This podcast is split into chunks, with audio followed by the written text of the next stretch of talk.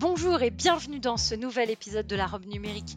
Je suis Oriana Labruyère et chaque semaine, je reçois un acteur du numérique, français ou européen, pour parler des enjeux de ce secteur bouillonnant, vous faire découvrir des solutions tech et innovantes. Enfin, on décryptera ensemble le cadre juridique dans lequel elles évoluent. Bonne écoute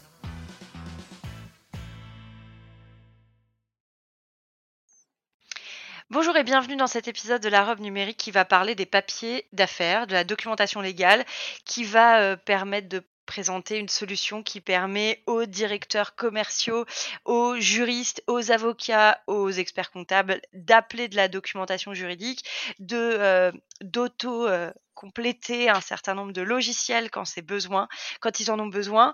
je vais donc vous présenter Papers. Enfin, c'est pas moi qui vais le faire. C'est Théo Geniès qui est directeur commercial et que je remercie euh, de s'être euh, prêté au jeu euh, de la robe numérique. Merci beaucoup. Bah merci à toi, Rihanna, de nous avoir accueillis, nous avoir proposé de venir présenter Papers donc dans ton podcast.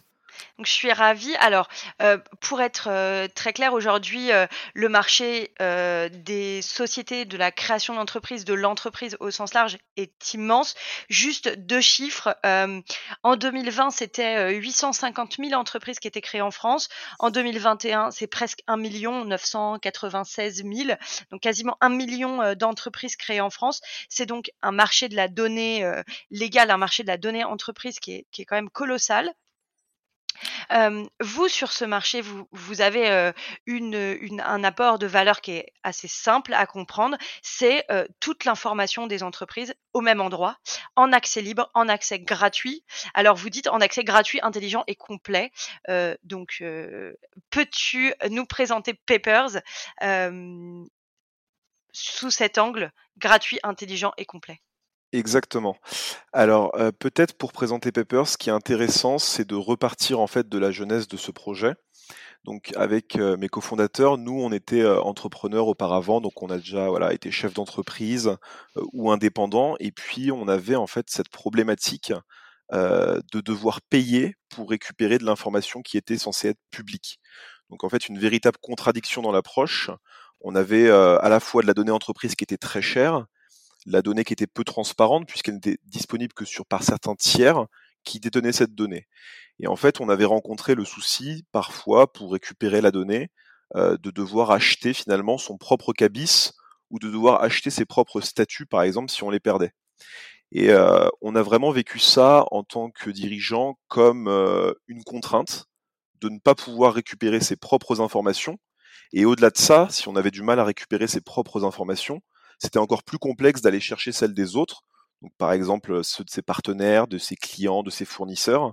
Et puis ça rendait un petit peu pervers euh, euh, l'écosystème global puisqu'il y avait vraiment peu de transparence dans le monde des affaires. Et du coup, on est parti de ce postulat que si on avait la possibilité d'avoir la donnée publique qui était véritablement publique, donc c'est-à-dire disponible et que tout le monde pouvait la consulter, et ben ça faciliterait grandement le monde des affaires et puis ça serait plus simple de pouvoir bah, travailler dans un écosystème plus sain. Donc en fait, il y avait déjà de l'open data qui existait, donc par exemple avec la base Sirène, le Bodac.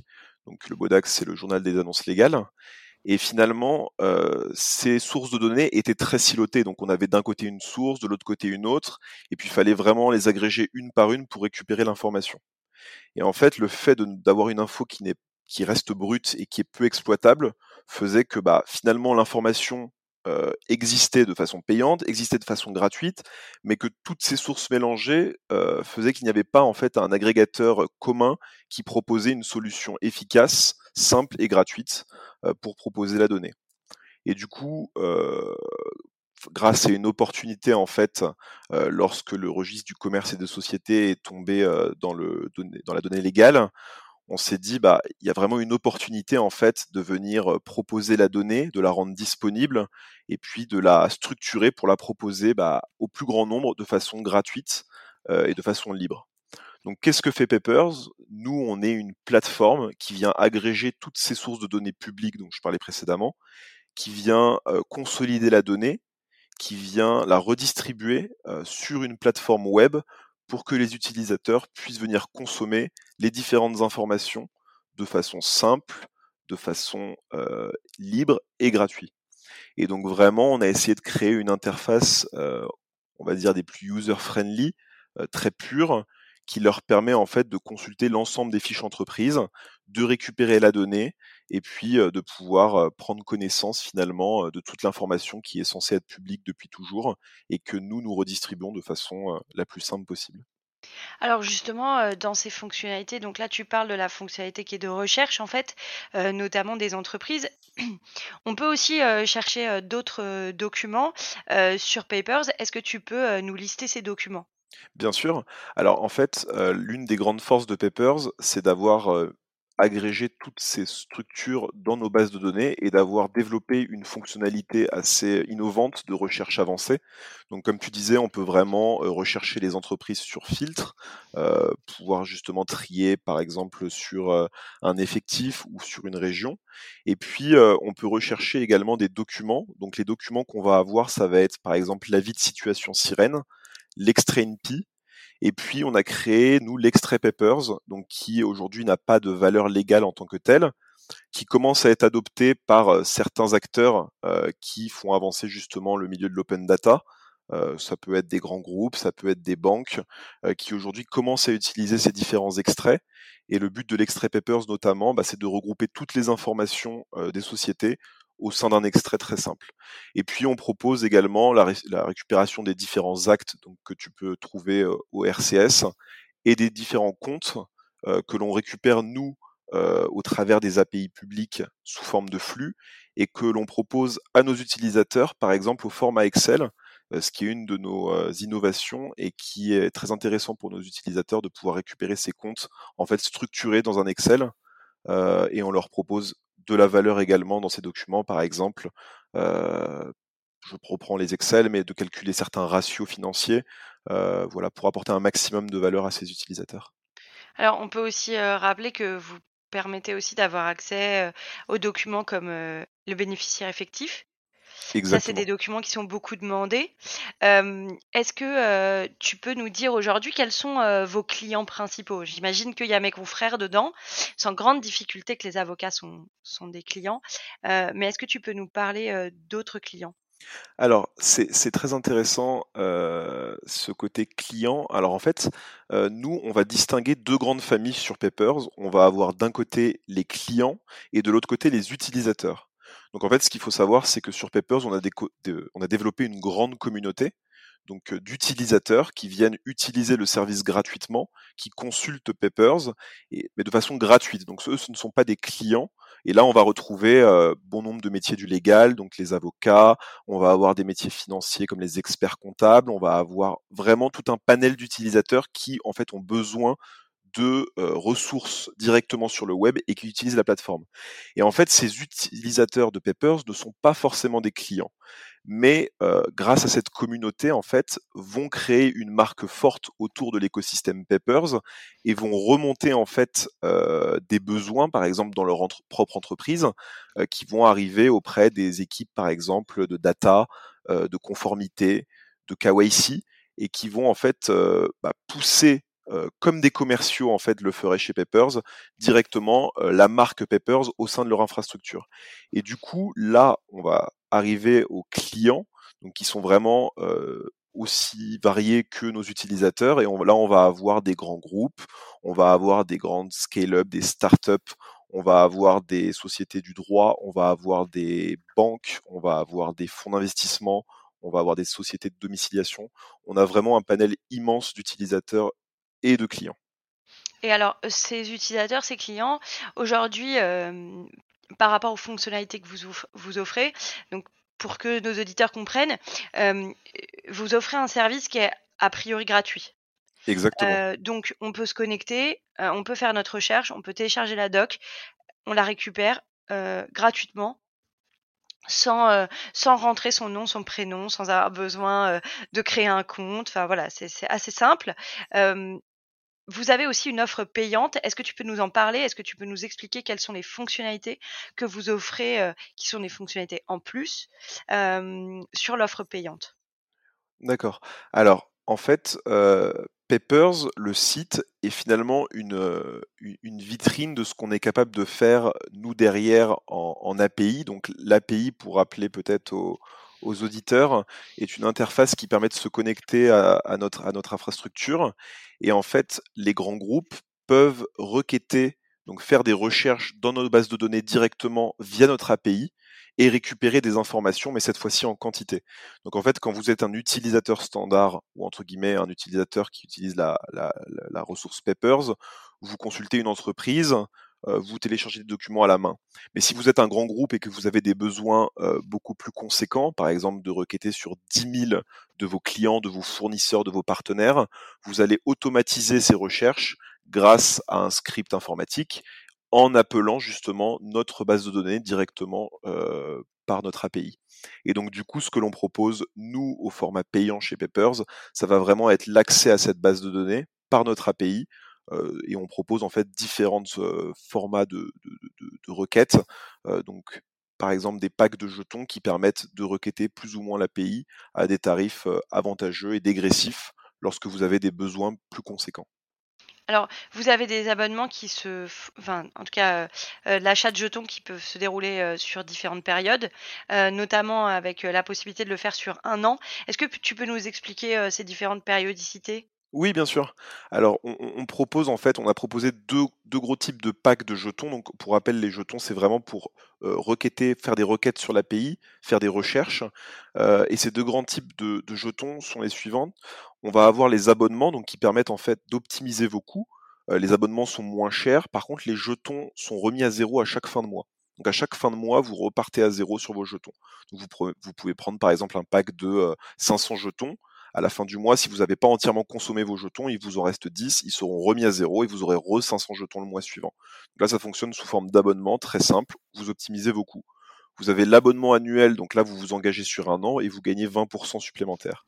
Et puis on a des entreprises qui ont des besoins un petit peu plus ponctuels, par exemple qui ont besoin de faire un export à un instant T, qui ont besoin par exemple de finir un développement ou qui ont euh, une difficulté à, avoir de la visibilité sur leur consommation future, et eh ben on propose des jetons qu'on appelle pay as donc qui n'ont pas de date de péremption, donc que vous pouvez garder indéfiniment dans le temps, donc qui sont un petit peu plus chers parce que c'est des jetons entre guillemets premium, mais qui permettent de répondre à d'autres cas d'usage euh, chez Vapers. D'accord. Et alors aujourd'hui, euh, en termes de, volume, euh, vos, clients euh, traitent à peu près combien de, données? Est-ce que tu sais nous dire en volume à peu près? Alors, on va avoir une, majorité de, comptes qui vont être entre les packs de 2000 jetons et 35 000 jetons par mois. Donc, ce qui représente généralement, pour faire un raccourci assez simple, euh, l'équivalent en nombre de requêtes, on va dire 2000 à 35 000 euh, euh, entreprises, on va dire en base. et puis on a des super clients entre guillemets qui eux requêtent sur des quantités assez conséquentes et bien au-delà de, de, de, ces, de ces tailles. Et puis on va avoir des besoins beaucoup plus petits d'entreprises qui utilisent des fonctionnalités un petit peu tierces par exemple, on pourra en reparler par la suite, mais pour faciliter l'onboarding de leurs clients, qui récupèrent les informations, par exemple, pour remplir un formulaire et qui du coup ont des besoins beaucoup plus petits et qui en fait se contentent bah, de la formule à 100 jetons gratuits que nous proposons pour nos différents clients. D'accord. Et alors dans, dans votre site, on trouve du coup cette API que tu évoquais tout à l'heure. Est-ce que tu peux nous expliquer un peu comment on, se connecte? Est-ce que c'est compliqué? Est-ce que c'est facile? Voilà, comment ça se passe en fait d'un point de vue extrêmement pragmatique pour les directeurs commerciaux, enfin pour les pour les, directeurs commerciaux qui nous écoutent, pour les dirigeants tout simplement qui nous écoutent. Comment on intègre Papers? Est-ce que tu peux nous expliquer? Oui. Alors c'est relativement simple de se créer un compte. Euh, pour se créer un compte, vous allez sur Papers, se créer un compte, vous rentrez un nom, un prénom, une adresse email et le nom de votre entreprise, et vous, vous confirmez votre email et vous récupérez en fait ce qu'on appelle un token API. Un token API, ça va être un identifiant unique qui va vous permettre, lorsque vous faites vos requêtes, euh, d'appeler l'API et de savoir que c'est bien vous. Et en fait, c'est à partir de ce token API que nous, on va décompter les jetons. Donc, de façon, pour un onboarding, c'est relativement facile. Ensuite, vous allez avoir besoin de certaines connaissances techniques, puisque l'API, du coup, est un service technique. Donc, pour les sociétés qui ont recours à des équipes data ou qui ont un CTO qui se connaît, on est sur des technologies relativement simples, une API qu'on appelle REST, donc c'est vraiment euh, la technologie standard d'API avec une documentation qui est en ligne, qui est détaillée. Donc on va dire que pour des personnes qui ont euh, les ressources techniques en interne, c'est vraiment très facile de déployer et de requêter l'API, on peut le faire en, en 5 minutes. Euh, pour les personnes qui souhaiteraient néanmoins utiliser les services de l'API Papers parce qu'ils auraient des besoins spécifiques et qu'ils pensent que ça peut simplifier leur vie ou accélérer leur business, on est également capable en interne d'accompagner, nous avec des consultants qu'on a directement en interne chez nous, de nos équipes techniques, de les aider à, par exemple, développer l'API dans leur CRM ou directement dans leurs outils, par exemple. Ok, donc ça va permettre un peu customiser l'API en cas de nécessité. Voilà, exactement. Nous, on est capable d'accompagner voilà, les clients sur différentes problématiques euh, s'ils ne sont pas capables eux-mêmes d'agréger justement ces différents besoins. Alors, juste pour qu'on comprenne bien, euh, l'intégration de l'API, elle permet vraiment une connexion automatique, euh, un appel de vos bases de données directement, enfin de la base Papers directement, au travers notamment, ça peut être n'importe quelle interface. On peut avoir un site web, un CRM. Exactement.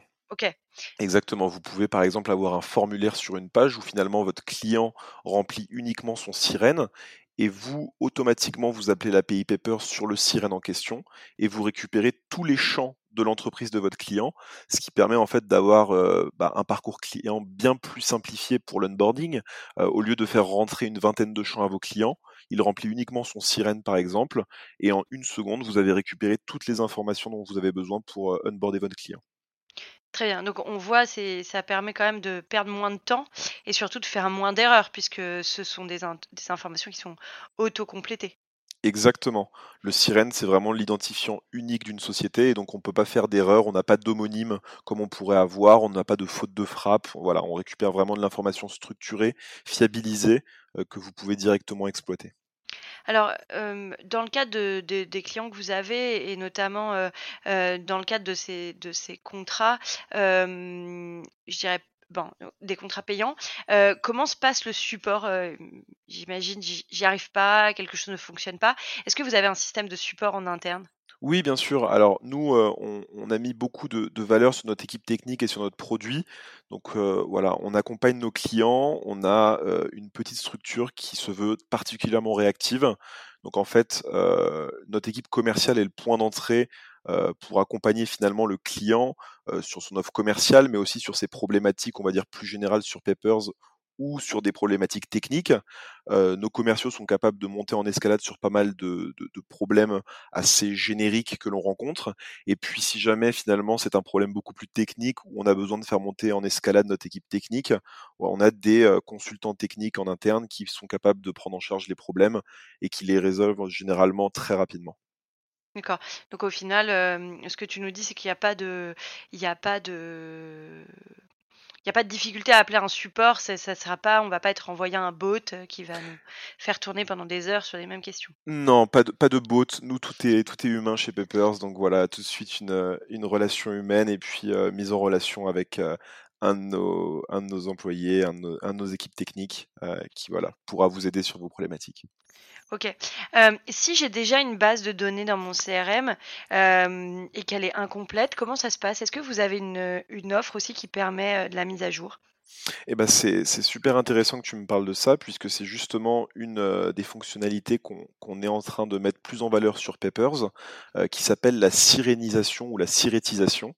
On, peut dire, on peut dire dans un jargon un peu plus simple, l'enrichissement de données, qui consiste en fait pour les sociétés qui voilà, comme tu le disais, ont des bases parfois incomplètes, parfois qui ne sont plus à jour, euh, parfois on n'a pas toutes les mêmes informations au même endroit, et bah on va vraiment pouvoir enrichir euh, vos bases, vous les restituer, vous les mettre à jour, et vous en fait bah voilà reconstituer un petit peu euh, votre votre infrastructure pour vous faciliter la vie, et puis pouvoir mettre à jour vos différentes données clients, fournisseurs, partenaires, voilà.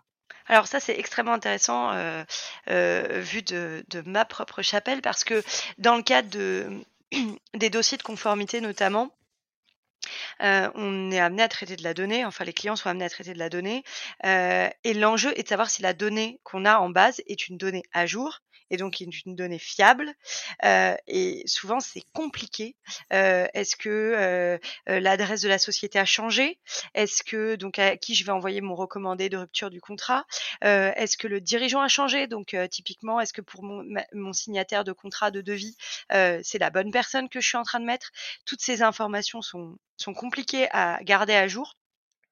Donc c'est vraiment un sujet euh, l'enrichissement de base qui est, euh, qui est pour moi central parce que la question n'est pas uniquement de partir quand on n'a rien et qu'on crée son fichier client ou d'améliorer l'expérience utilisateur même si c'est vraiment très important.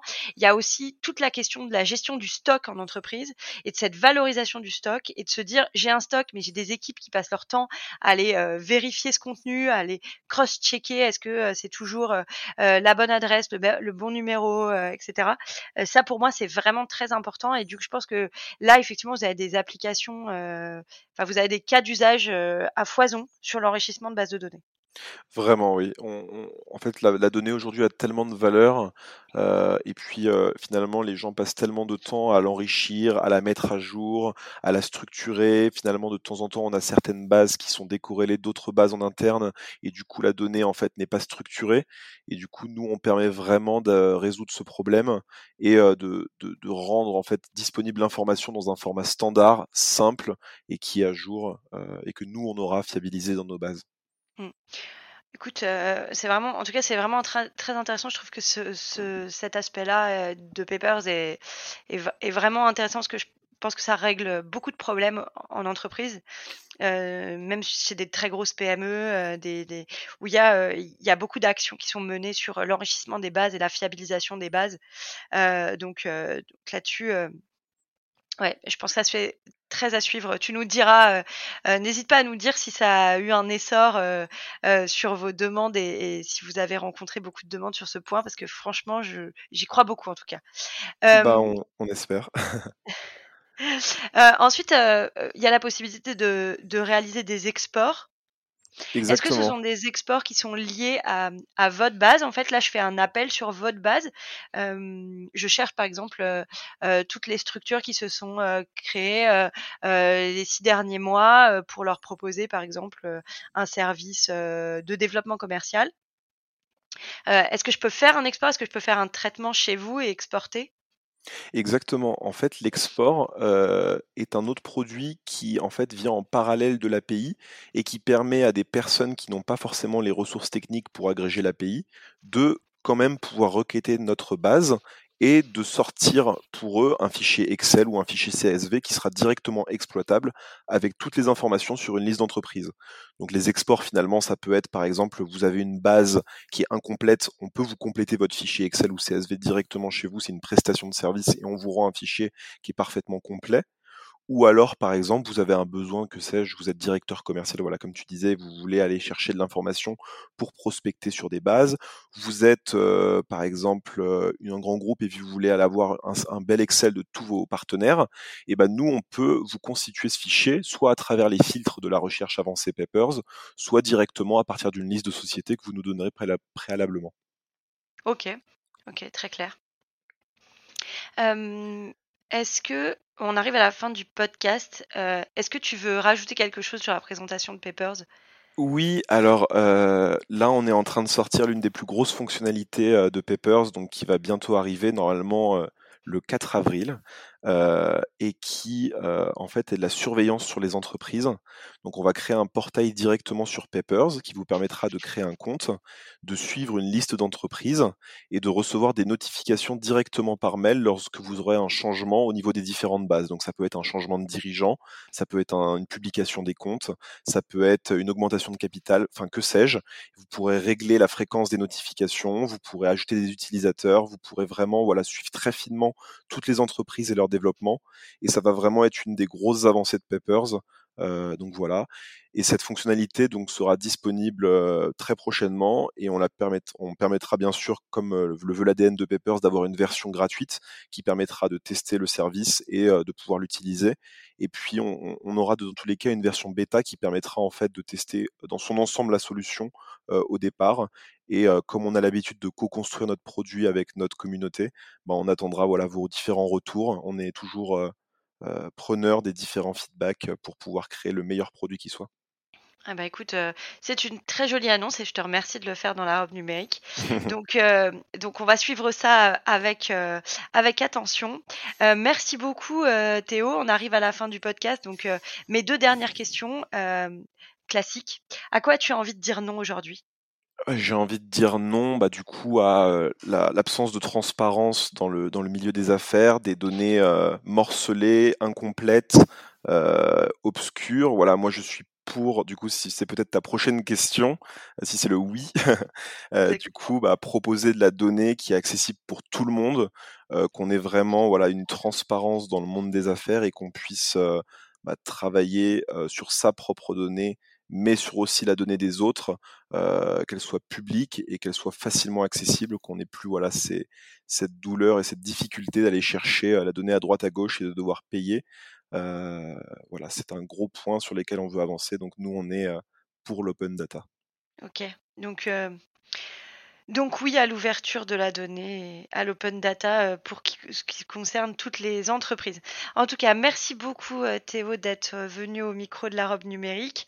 on suivra vos aventures de très près et si tu veux venir nous reparler dans quelques mois de ma de savoir si j'avais raison sur le fait que ça y, allait avoir une grosse demande sur sur votre sirétisation et, euh, et du coup sur la surveillance. On sera ravi d'avoir euh, ton regard dans quelques mois euh, pour nous dire si ça a explosé ou pas, ou si je bah, m'étais trompé. Merci à toi en tout cas Oriana pour l'invitation, puis voilà, avec plaisir pour revenir parler de Peppers dans quelques mois. Merci en tout cas et bonne journée Théo. Au revoir.